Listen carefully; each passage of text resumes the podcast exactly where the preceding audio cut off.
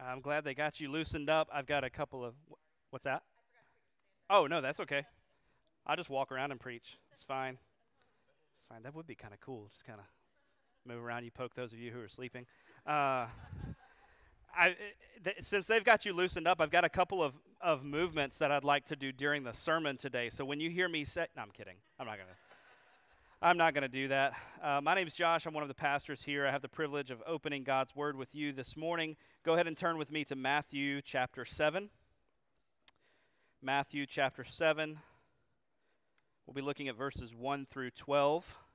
This will be uh, my final sermon here at Lakeview Church for, for the time being. Uh, I count it a privilege to have gotten to open God's Word with you over the last two and a half years. And so I figured since this is my last one, I would just kind of go out with a bang. Uh, and we're going to talk about one of, one of, if not the most abused passages of Scripture uh, in the entire New Testament. This passage is loved by many who do not know the Lord. It is loved by many who do know the Lord, and they, they take it in all kinds of directions that Jesus never really intended. And I bet you can finish the first one for me. Uh, first service did a great job, so if you can't, well, I'll let you judge that. Um, here's the first one Judge not, lest you be judged. Boy, you got that one down. Now, the world and many misguided Christians love to latch on to this verse and take it as we can live however we want to right? In every circumstance, no one anywhere has any right to tell me how to live. Don't judge me, or you're going to be judged too. I can live however I want, you can't say anything about it. And the next part of this passage is a little less catchy, so maybe not as easily memorable, but I bet you've, you've got it too. The first service did great. Again, if you don't, well, it's just where you are. I don't know. Uh, so, but I, be, I bet you still know it. So here it is Ask and you will receive, seek and you will find, knock and it will be opened to you. Wow, you guys did a good job. For everyone who asks receives, and the one who seeks finds, and the one who to the one who knocks it will be open. Now, our word of faith, name it and claim it, brothers and sisters, love these verses right? Like if you want to be happy and you want to be healthy and you want to be wealthy, just ask God and he'll give it to you. Right? Like it's, it's what the it's what the passage says. You just got to ask and say it in faith. Ask in faith. You want that six-figure income? Go ask God expectantly and it's yours if you have enough faith. You want that big house? Go after it believing that it's yours and God will give it to you right? You want that dream job? Well, just go knock on your boss's door, expecting that God will tip the scales in your favor and that job is going to be yours, right? It's what the passage says. Just ask, God's going to give it to you. The only problem with those understandings of this text, the, the, you can't say anything about any people and how they live and God's going to give you whatever it is that you want, the blank check to all the material wealth that you could possibly want. The problem is, those things aren't at all what Jesus meant when he said these words. Like it, it was the furthest thing from his mind. And so, if that's not what Jesus was getting at, then what does he mean here in this passage? I'm glad you're asking. You're asking that, right? I'm glad I'm glad you're now asking me that question. We've been in a series on the Sermon on the Mount, the greatest sermon ever delivered. And Jesus has been unpacking for his followers the concept of a righteousness that exceeds the scribes and the Pharisees, the, the professional rule followers of the day, right? And he's been teaching about a righteousness of the heart, one that is required for entering into the kingdom of God. And now, with verses uh, 1 through 12 in chapter 7, Jesus turns his attention to the relationships that we have as kingdom people. And not just the relationships that we have in here, but our relationship with each other and our relationship with the world around us, and then our relationship with God. And he's going to build a case for using wise discernment, judgment, in each of those relationships. Here's the big question the, the text is trying to answer How are kingdom people to relate to one another, to the world, and to God. How do we use wise discernment among ourselves as kingdom people? How do we use wise discernment when it comes to the world and, and specifically those who are opposed to the gospel? And how do we use wise discernment? How do we relate to God. So Jesus speaks to each of these relationships with very specific situations in mind, and then he sums it all up by casting a vision for our new life together and invites us into this new way of life. One that, if we will embrace it, will radically transform all of our relationships. So let's pray, or let's, uh, let's read the text together Matthew 7 1 through 12. Judge not that you be not judged. For with the judgment you pronounce, you will be judged, and with the measure you use, it will be measured to you. Why do you see the speck that is in your brother's eye, but not notice the log that is in your own eye? Or how can you say to your brother, Let me take the speck out of your eye, when there is a log in your own eye? You hypocrite. First take the log out of your own eye, and then you will clearly you will see clearly to take the speck out of your brother's eye. Do not give dogs what is holy, and do not throw per- your pearls before pigs lest they trample them underfoot and turn to attack you. Ask, and it will be given to you. Seek, and you will find. Knock, and it will be opened to you. For everyone who asks receives, and the one who seeks finds, and to the one who knocks it will be opened. Or which one of you, if his son asks him for bread, will give him a stone? Or if he asks for a fish, will give him a serpent? If you then, who are evil, know how to give good gifts to your children, how much more will your Father who is in heaven give good things to those who ask him. So whatever you wish that others would do to you, do also to them, for this is the law and the prophets.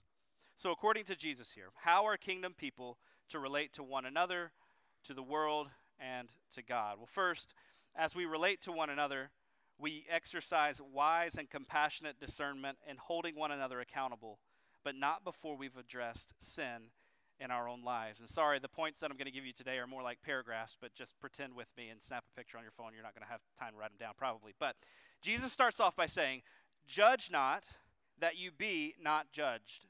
And we hear that word judge and we think condemn. We think look upon with scorn. We think be disgusted by these people. And so this seems cut and dry, like we shouldn't do that, right? Can shake your head. You should, you should not do that. You shouldn't look at other people with scorn and disgust and hatred because of their actions. But Jesus isn't talking about that kind of judgment. In fact, when he says judge, that, that word is not even really a bad word. It simply means to use wise discernment when thinking about what is right and what is wrong, what is good and what is bad. And we know that Jesus doesn't think that using wise discernment is wrong all the time. In fact, he's going to come back to it in verse 5 a little bit later. But we see throughout Scripture, there is a case made for we as believers, those who are inside the kingdom community, holding one another accountable in love. One example, 1 Corinthians chapter 5. There is a man who is engaged in rampant and flagrant sin, right? He is unrepentant, okay? He will not turn away from his sinful patterns, and the church is simply ignoring it. The church is putting up with it. The church is like, well, he's just going to do his thing. I don't want to judge not, right? uh, so Paul comes along, and he's got to correct them. And here's what he says in 1 Corinthians cha- uh, chapter 5, verse 12. For what have I to do with judging outsiders? Is it not those inside the church whom you are to judge? Paul says, Look, don't call out the world because of their immoral ways. Like, what do you expect from them? They're, they're unbelievers. If they're far from the Lord, why would they adopt the Lord's way of life? That's silly to think that they should. What you should be doing is calling each other to live according to God's way of life. You should be admonishing each other when you see sin running rampant in your church. But we don't just do it like the world does it. We don't come down hard on people. Paul says in Galatians chapter 6 verse 1, "Brothers, if anyone is caught in any transgression, you who are spiritual should restore him in a spirit of gentleness. So we should, as kingdom citizens, hold one another accountable, but we do it with gentleness. We don't do like the world. We don't cancel people in the church, right? Like we don't come down hard on people in the church. We don't drag people's name through the mud in the church. We don't climb up on our high horse and express disgust and humiliate a person within the church. And we don't come at others uh, about sin in their life for the purpose of tearing them down. We come to them with genuine concern about sin in gentleness and for the purpose of restoring them and loving them and calling them to come back to a life giving relationship with the Lord. So, if we are supposed to use wise discernment and hold one another accountable, what in the world is Jesus saying when he says, judge not. Well, he tells us in verses 3 through 4 specifically what he has in mind. Why do you see the speck that is in your brother's eye, but do not notice the log that is in your own eye? So here's the problem I see a speck in your eye. Meanwhile, I've got a gigantic log coming out of mine. And rather than stop and notice, hey, buddy, you got some problems going on too, I'm going to be nitpicky with your speck. I'm going to say, hey, let me, let me show you how to get that out. Huh? Can I help you? Come here. Can I help you with that? Right? Meanwhile, you can't clearly see. Verse 4 How can you say to your brother, Let me take the speck out of your eye when there's a log in your own? You can't help them. You can't be useful to them. Jesus is warning against trying to hold one another accountable without being willing to do the hard work in our own hearts of ridding our lives of the sin that exists there. He's cautioning us against speaking to the sin that we see in others without first addressing the glaring sin that certainly exists in our hearts. And if we refuse to address the sin in our own lives, when, when we see sin in our brothers and sisters, we're no good to them. We can't help them. We can't, we can't come alongside and say, hey, brother, I, I want to restore you in gentleness and I see a speck. Can I, can I help you with it? Can we pray about it? Can I, can I lead you back or call you back to a loving relationship with the Lord? No, you've got a thing in your own eye. You're blind, right? If we do this, what Jesus is talking about, we're like the blind leading the blind. So to illustrate this point, I'm going to have Joe come up. She has some guinea pig, I mean, volunteers uh, to help out.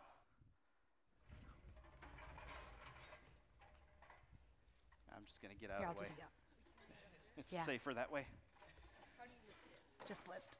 It's not heavy, it's just wide. Thanks, Barrett. All right, Barrett's not one of my volunteers. She's just my helper. But I can't have my volunteers come on up here.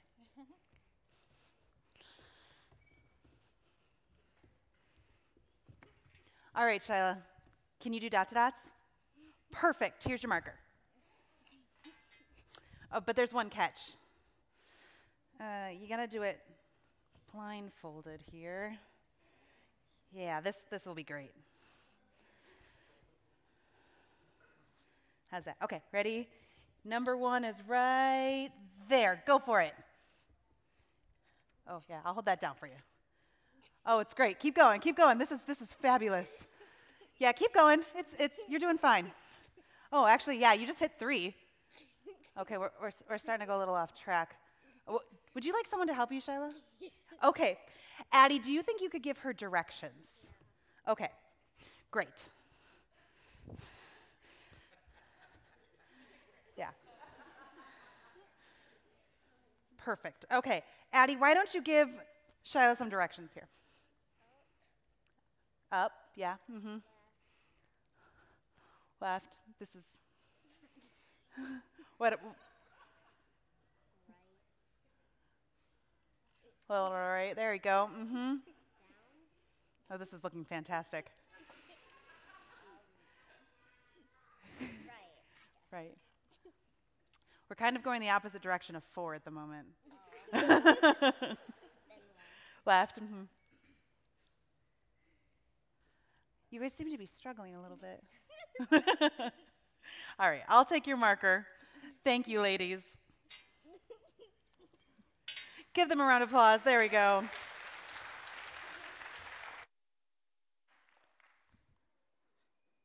Hey, Joe.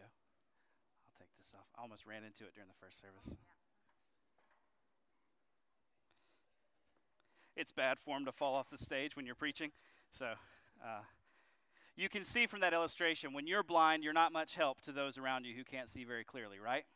That's what Jesus is warning us against. Don't, don't be the kind of person that's going to come alongside with a blindfold and be like, oh, yeah, up and to the left.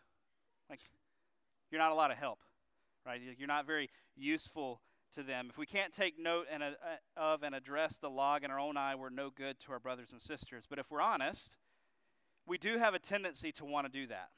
There's, there's something in us that makes us keenly aware of the sin in other people's lives while not being very aware at all of our own sin.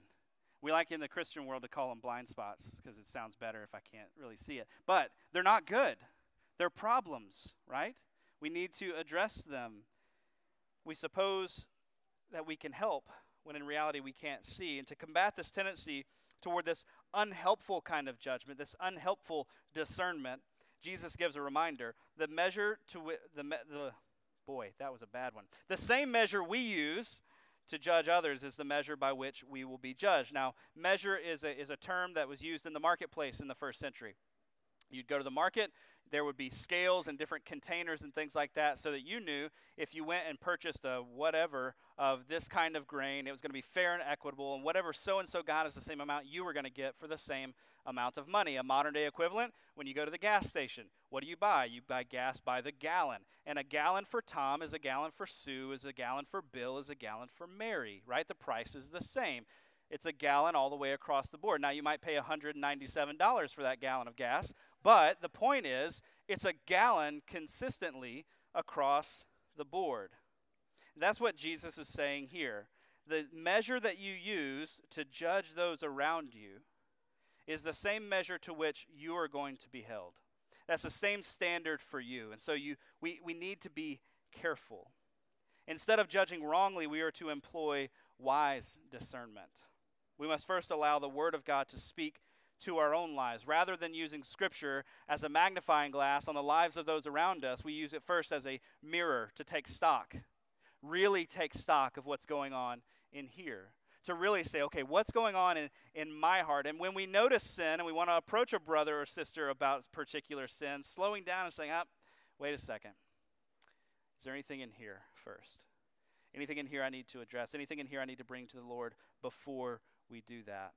And if we will do that, then we can come to our brothers and sisters in a way that is actually helpful, in a way that helps them to connect the dots, in a way that helps them to actually find life in our correction.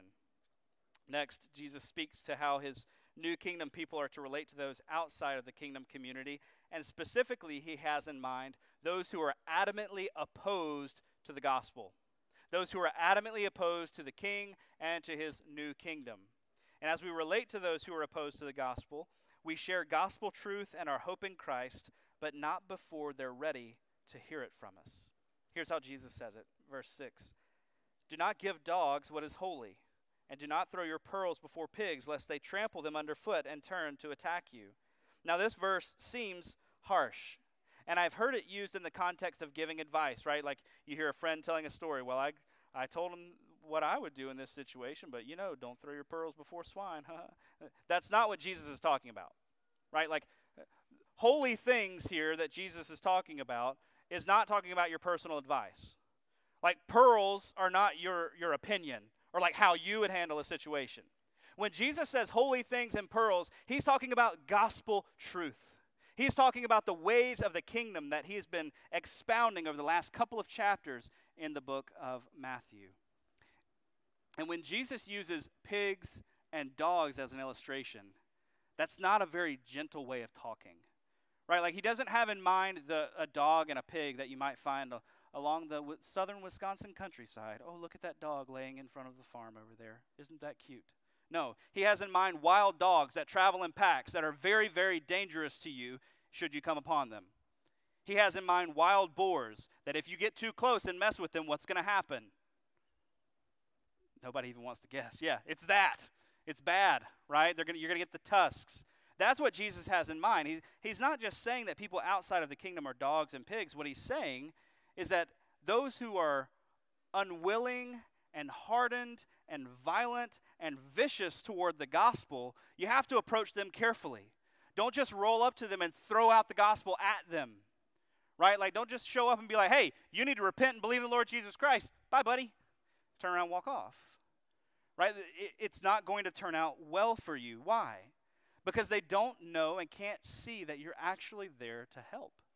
And sometimes we're really not even motivated to help. We just want to convince them that we're right and they're wrong. So, what Jesus is saying here, though, is that first, we've got some work to do before we can throw out the gospel. When, uh, when I was a kid, I was in my backyard one day, and we had a little fenced in area around our air conditioner to keep our dog out. And in between the fence and the air conditioner, kind of like wedged in there real good, was a baby possum.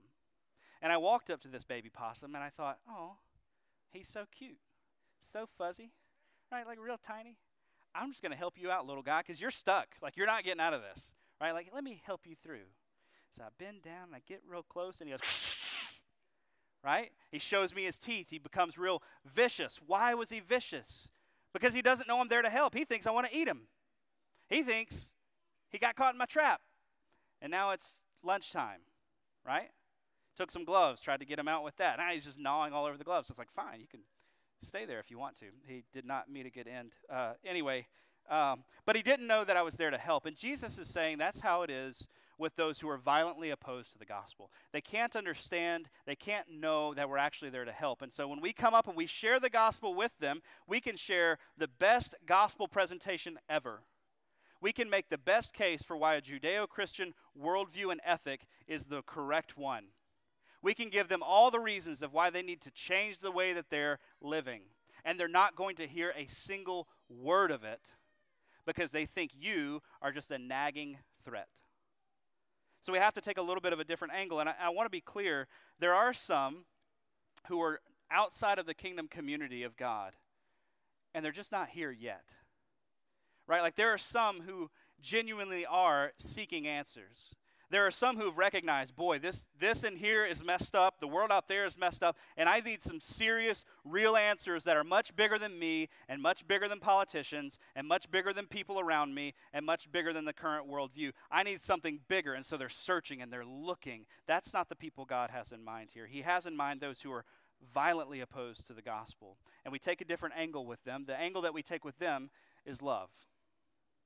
We love them and we love them genuinely, not with a, an agenda in mind, not with an end goal in mind, like, hey, I'm going to be nice to this person until they believe the gospel. Then I'm boop, on down the street to the next friend, right? That's not what Jesus has in mind. What, what we have to do with those people is to love them simply because they're human beings made in the image of God. We love them just because they're people, and we're people too, and people kind of need each other. It looks like inviting them over for dinner. It looks like invi- inviting them over for a bonfire on a warm June evening. Oh, this I don't know if this is actually going to be one. It's kind of chilly outside. It looks like having them over on a lazy Saturday morning and drinking coffee with them while the kids play in the yard and just getting to know them. It looks like really investing, making a, an investment of love in a relationship with them. It means just being their friend so that we earn the right to speak so that they know that we're not a nagging threat, but we are instead for them. And we actually have their best interest in mind. And we actually serve a God who loves us and a God who loves them. And then, once the wall is broken down, once we have the credibility, then we can go to them and share the gospel with them. But we don't do it before that. Doing it before that is like throwing holy things to a dog or throwing pearls to a pig or trying to rescue a baby possum. It's not going to work out well for you. But if we make that investment, that investment of time, that investment of love, then they will understand that we truly do love them and care for them. Finally, so we've talked about how we as kingdom citizens use wise discernment among ourselves. We check out the sin in our own hearts before we bring up the sin that we see in someone else. Wise discernment among how we interact with the world, how we relate with the world. That we we're slow with the gospel, right? Like we don't just throw it at people, we invest in love with them first, and then we can share the gospel. And then when it relates to God, we use wise discernment in that, in that regard as we remember that God is our good and loving Father. Look at verse 7 with me. Ask and it will be given to you. Seek and you will find. Knock and it will be opened to you. For everyone who asks receives, and the one who seeks finds and to the one who knocks it will be opened. Or which one of you, if his son asks him for bread, will give him a stone? Or if he asks for a fish, will give him a serpent?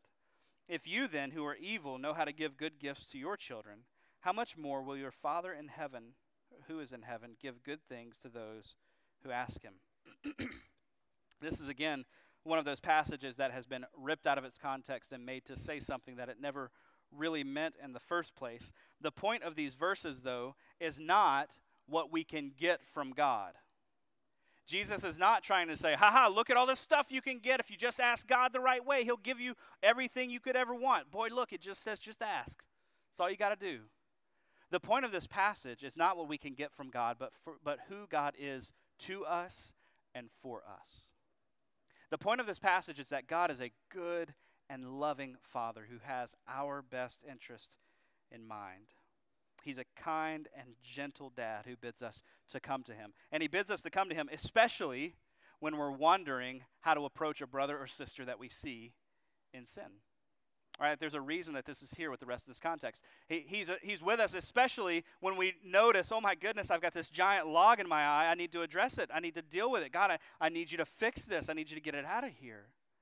He's with us, especially when we encounter someone who is adamantly opposed to the gospel, but we love them dearly and we want them to trust Jesus because we want them to have life in Him. He's with us in those moments to help us exercise wise discernment. When we feel helpless and hopeless, when we come face to face with our own frailty and need, God says, Come to me. And Jesus intentionally uses really simple words here ask, seek, knock. It's really that easy. It's like asking a question or knocking on a door. And we can approach the Lord with confidence that we won't be met with, with indifference, but instead will be greeted by a dad who is happy to call us his children, one who will come running to us and who will answer our every question and every request, not necessarily in the way that we want him to answer our questions or our requests, but in the way that he knows is best and right and good for us because he loves us. Jesus goes on to explain it like this. he gives that illustration. Uh, let's see, where's it at? Verse 9. I don't have it in my notes. Uh, which one of you, if his son asks him for bread, will give him a stone? Or if he asks for a fish, will give him a serpent? If you then, who are evil, know how to give good gifts to your children, how much more will your Father who is in heaven give good things to those who ask him? You're sinful, right? I'm sinful. We've all got brokenness inside of our hearts, yet we have this natural ability to love our children, to care for our children, to give our children what they need. And we like to give our kids good gifts. God says, if you can do that, how much, how much better at that than eh, how much better at that am I? I love to. Um, I've got three kids, you guys know, uh, and I love to to pick on them, and I shouldn't, uh, but it is just something that I do. Uh, my kids, they they love chocolate milk, and this is gonna get bad. I'm sorry. Uh, they love chocolate milk, and I give them Ovaltine though, so I feel better as a person for not just filling them up with sugar all the time. Anyway, so they like chocolate milk, and they'll come up and they'll say, "Dad, can I have some chocolate milk?" And I'll go into the kitchen and I'll come out and they say, "Is my chocolate milk ready?" Because they like it warmed up and yada yada yada. So I hand them a cup and I say, "Sorry, we were out of chocolate milk, but I do have this cup of dirty water for you." and they are like really upset with me. And I may or may not sometimes uh, suggest that I use some ingredients from our dog to make it that color. Um, and so, yeah, I'll let you use your imagination on that. And I come to that, here, here's the milk, or here, here's the dirty water. You want this, right? Yummy. I would never do that. Would never actually do it. I enjoy picking on them about it, but I'd never actually do it. Nor would I give them a, a stone if they ask for a piece of bread. Nor would I give them a serpent if they ask for a fish. God says, if you know how to give your kids good things, how much better am I at giving good things? Right? Like, how much more can you expect kindness and gentleness and love and for me to meet your every single need? We are flawed and imperfect, but God is perfect and He is holy. And He loves us not imperfectly, but perfectly. And as citizens of God's kingdom, we must make sure that we relate to God not as the, the sovereign bookkeeper who's keeping a record of all your wrongs so that he can get you for him in the end. And he's not the tyrant up in the sky who's just looking to exercise his vengeance on you when the time is right. Right? Like he's, and he's, this one may be especially uh, uh, appropriate for us in this room. He, he's not the the, the dad who, no matter you doing your best your entire life and trying your hardest, who is never really pleased with you. The one who perfect is really never good enough, right? Like he's a good and loving father who desires us to come to him despite all of our failings, and he supplies our every need. He has only our good in mind, and he wants us. He wants us to be filled with joy in him and to be totally satisfied with him. As kingdom citizens, God is our good and loving Father, and we need only to ask and seek and knock. He is right there for us.